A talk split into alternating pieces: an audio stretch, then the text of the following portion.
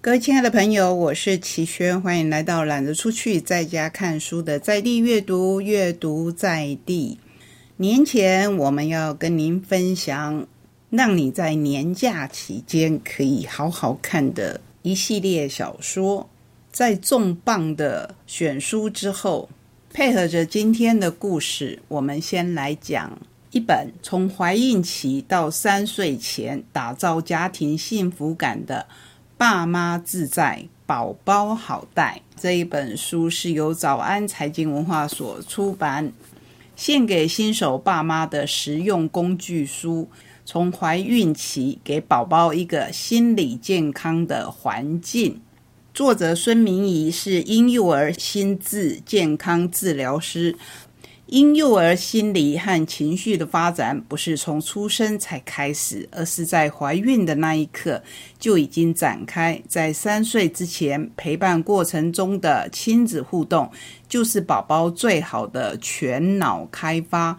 宝宝的心智发展会因为你的爱与互动有了丰富的刺激。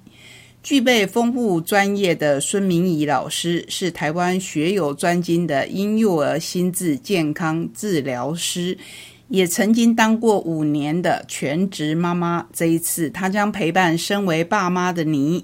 体验从怀孕那一刻开始，一直到宝宝三岁这一段期间的真实历程，尝试从陪伴的过程跟你一起理解，在这三年多可能体验到的一切感受，帮助你逐渐适应当爸妈的这个角色，解答过程中可能有的复杂心情或疑问。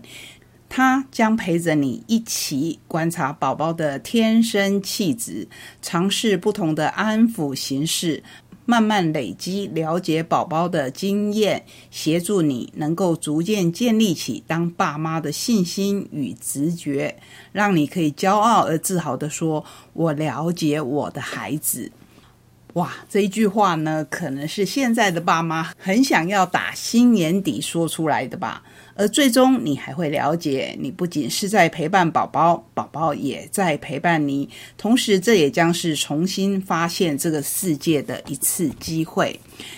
我相信你一定听过，当我们开始养育孩子，也就是给我们再一次成长的机会。这本书希望你可以放下应该，那是教养挫折的最大来源。还有，你一点都不糟糕，你只是累了。不需要完美，我们只要当够好的爸妈。宝宝不要你的牺牲，要的是你的回应。陪伴是双向的，如果你放松，宝宝跟你都会很轻松。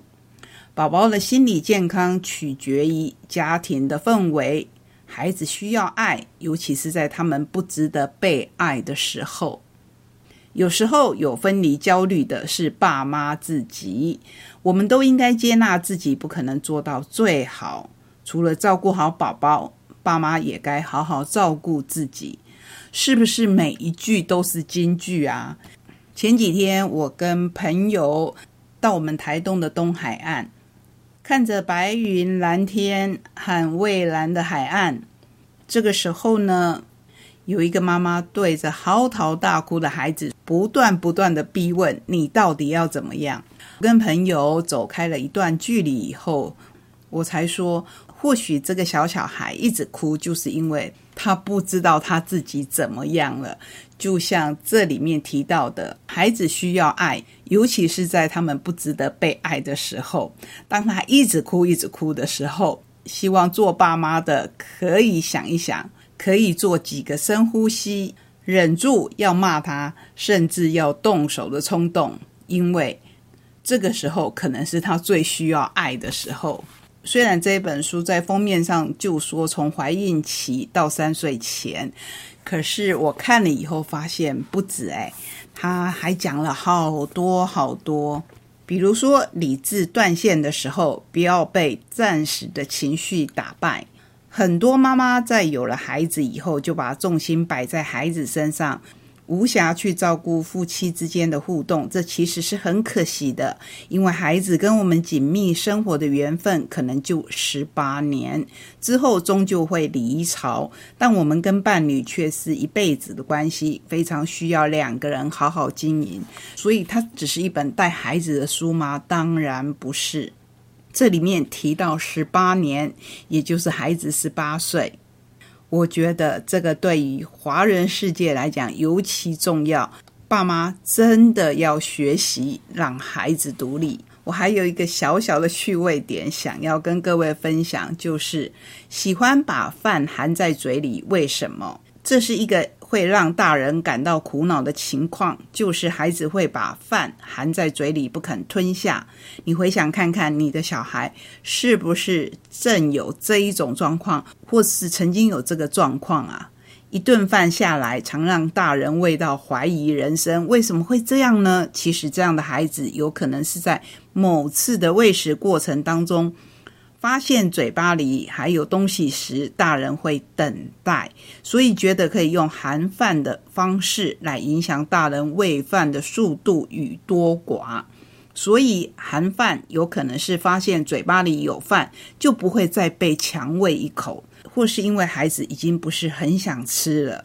我有个朋友甚至跟我说过，他小时候含饭是因为很喜欢嚼碎的食物在嘴里那一种圆滑饱满的感觉。想不到吧？这一本书真的是举出了各式各样你可能碰到的情况，真的不只是陪伴宝宝哦，也是重新发现这个世界的一次机会。这是一本写给因孩子哭闹而心力交瘁的我们。手忙脚乱，仍试着让孩子不哭的我们；白天累得半死，晚上还要起床喂奶的我们；很生气，很想一走了之，最后还是心软的我们。人生呢，孤独的来，孤独的走。可是，在这中间，到底有什么是重要的呢？就是爱跟信任。一本不只是育儿的书，诚挚的推荐给您。接下来，我们来看独步文化所出版的三本推理小说。第一本是阿全来堂的《织衣巫女》，封面是一个头发遮去了大半脸庞的巫女，捧着一个骷髅头。听到妻子怀孕的消息，和妻子关系陷入瓶颈的锦衣杨介。逃跑四底，回到了多年未归的老家。那是一座位在道东，这个道东呢，就是北海道的东部，名叫街坊村的小村庄。魁违多年和童年玩伴见面以后，杨介才知道村中的精神象征。三门神社早已烧毁，而神族三门一族也死于火灾，其中竟然包括了曾和自己有过淡淡情愫的少女误会。这个误会我一定要解释一下，因为它写起来很美，就是云雾的雾，绘本的绘，而不是我们念起来的那个误会。此事令他大受打击。正当众人谈话之际，一旁的废弃隧道走出来一名趾高气扬的男子。这名男子，如果您是熟悉这一系列小说的，应当不会陌生。他就是自称知名恐怖小说家的纳纳木优治郎。他表示自己来此是为了调查三门神社的神秘教义以及某种特殊仪式。然而，娜娜木的出现仿佛是某种开关。杨介和其他同伴竟然亲眼目睹了从废弃隧道里走出了一群早已死去的王者。随着王者的出现，当晚一道黑色身影竟在众目睽睽之下将杨界的一名同伴。活活打死，消失无踪。从这个血腥又诡异的夜晚开始，整个村庄逐渐被拉入了一场无人可以逃脱的杀戮地狱。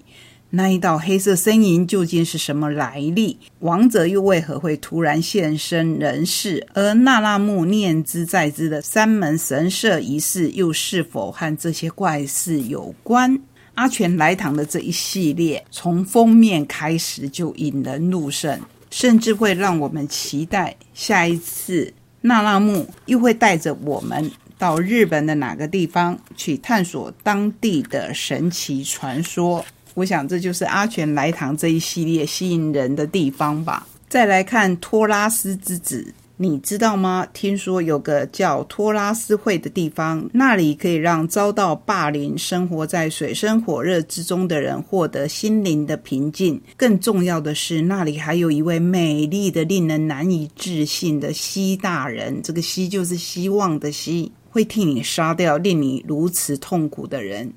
近日，东京各地陆续发生诡异至极的杀人事件，被害者的死状恐怖猎奇之外，彼此之间也没有任何共通之处。警方的调查很快就陷入瓶颈。三流灵异杂志写手坂本梅鱼将这一连串的事件视为翻身的绝佳机会，开始调查。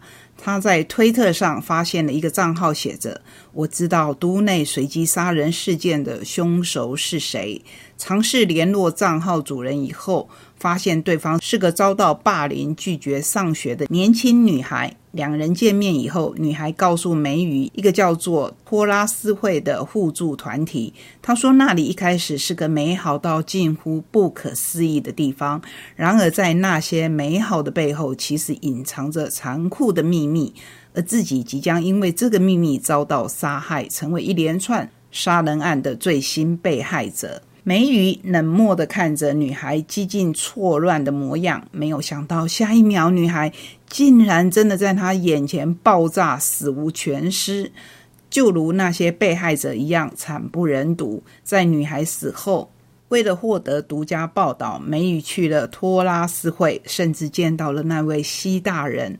故事写到这边，是不是已经引起了你莫大的好奇？因为梅雨。已经一脚踏进了地狱的大门。西大人真的如传闻说的，会帮人除掉痛苦来源吗？托拉斯会的秘密又是什么？最重要的是，我们会关心主角美雨是否能够全身而退，亦或坠入深渊，万劫不复。这两本都是带着诡异气息，有点灵异。有点恐怖，可是又会让你一直想看下去的小说。正如我们节目一开场说的，是不是会让你失眠呢？那我们来看比较温馨的一本《侦探的五个季节》。刚才的《托拉斯之子》的作者是如花公园，这一本《侦探的五个季节》的作者是易木玉。《侦探的五个季节》顾名思义，就是有二零零二年春天虚假的女孩。二零零七年夏天，龙有余香；二零零九年秋天，开锁的声音；二零一二年冬天，溜冰圆舞曲。到二零一八年的春天，消失的水滴。这位主角小绿，从高二觉醒的春天，大三执着的夏天，新手侦探的秋天，职业怠惰的冬天，到产后复归的春天，从追逐黑暗的无机质少女，到成为黑暗之光的柔韧母亲。让我们陪伴着绿走过侦探生涯的五个关键季节，以温柔的目光守候他探索无其人心之谜，一起寻觅属于自己的与世界连结的方式。这一本《侦探的五个季节》说的就是身为侦探的女儿的小绿。她说：“我只是像一台相机，无法不拍下转瞬即逝的人性。”其中的龙有余香说的是一个品香的社团，然后提到了以源氏物语为本的一些香料。相信如果对大和剧有兴趣的朋友知道，目前刚开始播出的二零二四年大和剧是以写源氏物语的指示部为主的戏剧，从阅读当中抢到这一出虚构的戏剧。让我觉得阅读的连结真的是奇妙啊！继续来看小说，由清空所出版的滨村主的计算笔记，这是清柳鄙人这一位作家开的另一个系列。虽然也是杀人事件，可是读起来比较有着轻小说的趣味。一开始我们就看到天才数学权威高木元一郎用数学教育软体布局多年，巧妙的催眠全体的国民，任其胡作非为。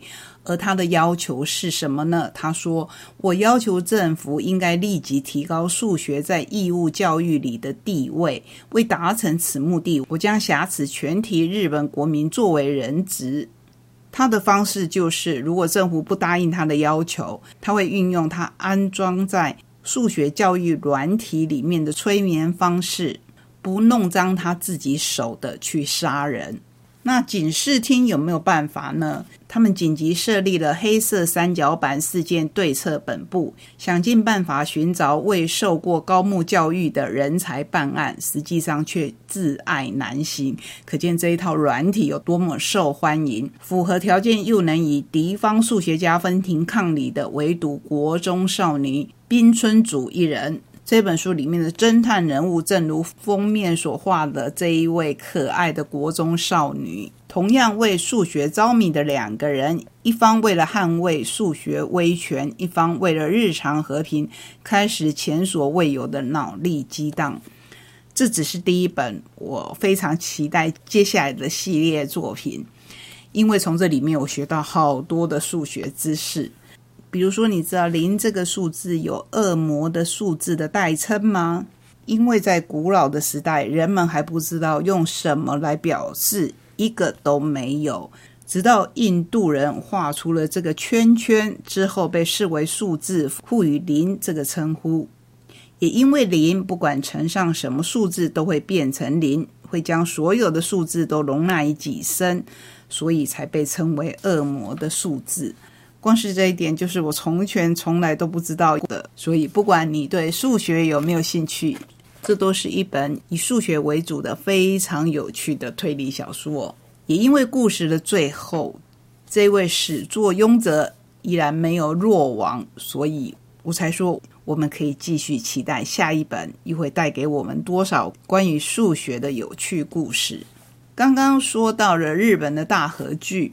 那现在来说说我们的台剧《非杀人小说》的原著，由新经典文化出版，作者李同豪写的《非杀人小说》，它非常非常的轻薄短小，而且新经典做了精心的设计。它是一个小盒子，你打开来，里面有这一本就像日本文库版大小的小说，而且小说只占了二分之一多，其他的一半是。作者李同豪跟孙子平的路上对谈。那盒子里面呢，还有三张剧照，另外还有小说当中提到的一只红靴子，上面写着“我到底是为你杀了人”。还有李同豪写的一封短信。出版过散文，出版过报道文学，唯独小说迟迟没有着落。不是因为数量不够，不是因为没有兴趣，相反的。是因为太喜欢而情却，反反复复修改着一篇文章，删改着几个字，那是属于自己个人心爱的秘密的游戏。亲爱的读者们，谢谢你们买这一本书，谢谢你们对于这一本只有一篇小说的小书的支持。向诸君承诺，我会尽快将小说汇集整理出来，届时读者们皆可以凭此卡打折一百元。It's still 真的真的很可爱。我们也期待李同豪赶紧来兑现这一个诺言。最后，我们来看同样由新经典文化所出版的《来小书厨房住一晚》。小书厨房就是书籍的厨房。但愿这一个空间能像美好的食物一般填补人心的匮乏。开了书店以后，我才发现。很多人都和当年的我一样，不知道自己已经工作过劳，不曾认真的检视内心的需求。希望在这里，美好的故事能被流传，人们得以感受到自己心灵的饥饿，并遇见满足内心的故事。这是书里面小书厨房店长柳珍他所写的。当你需要安静的陪伴，没有人认识的自在。舒适的空间，一杯热咖啡，人生之书的时候，现在就行动，来小书厨房住一晚吧。这一本由金智慧所写，尹家璇所翻译的韩国小说，写的就是一位在一个很偏僻的地方开了一间书店的柳珍，他所遇到的人的故事。当然有一点梦幻，因为我们都知道现在开独立书店好辛苦啊。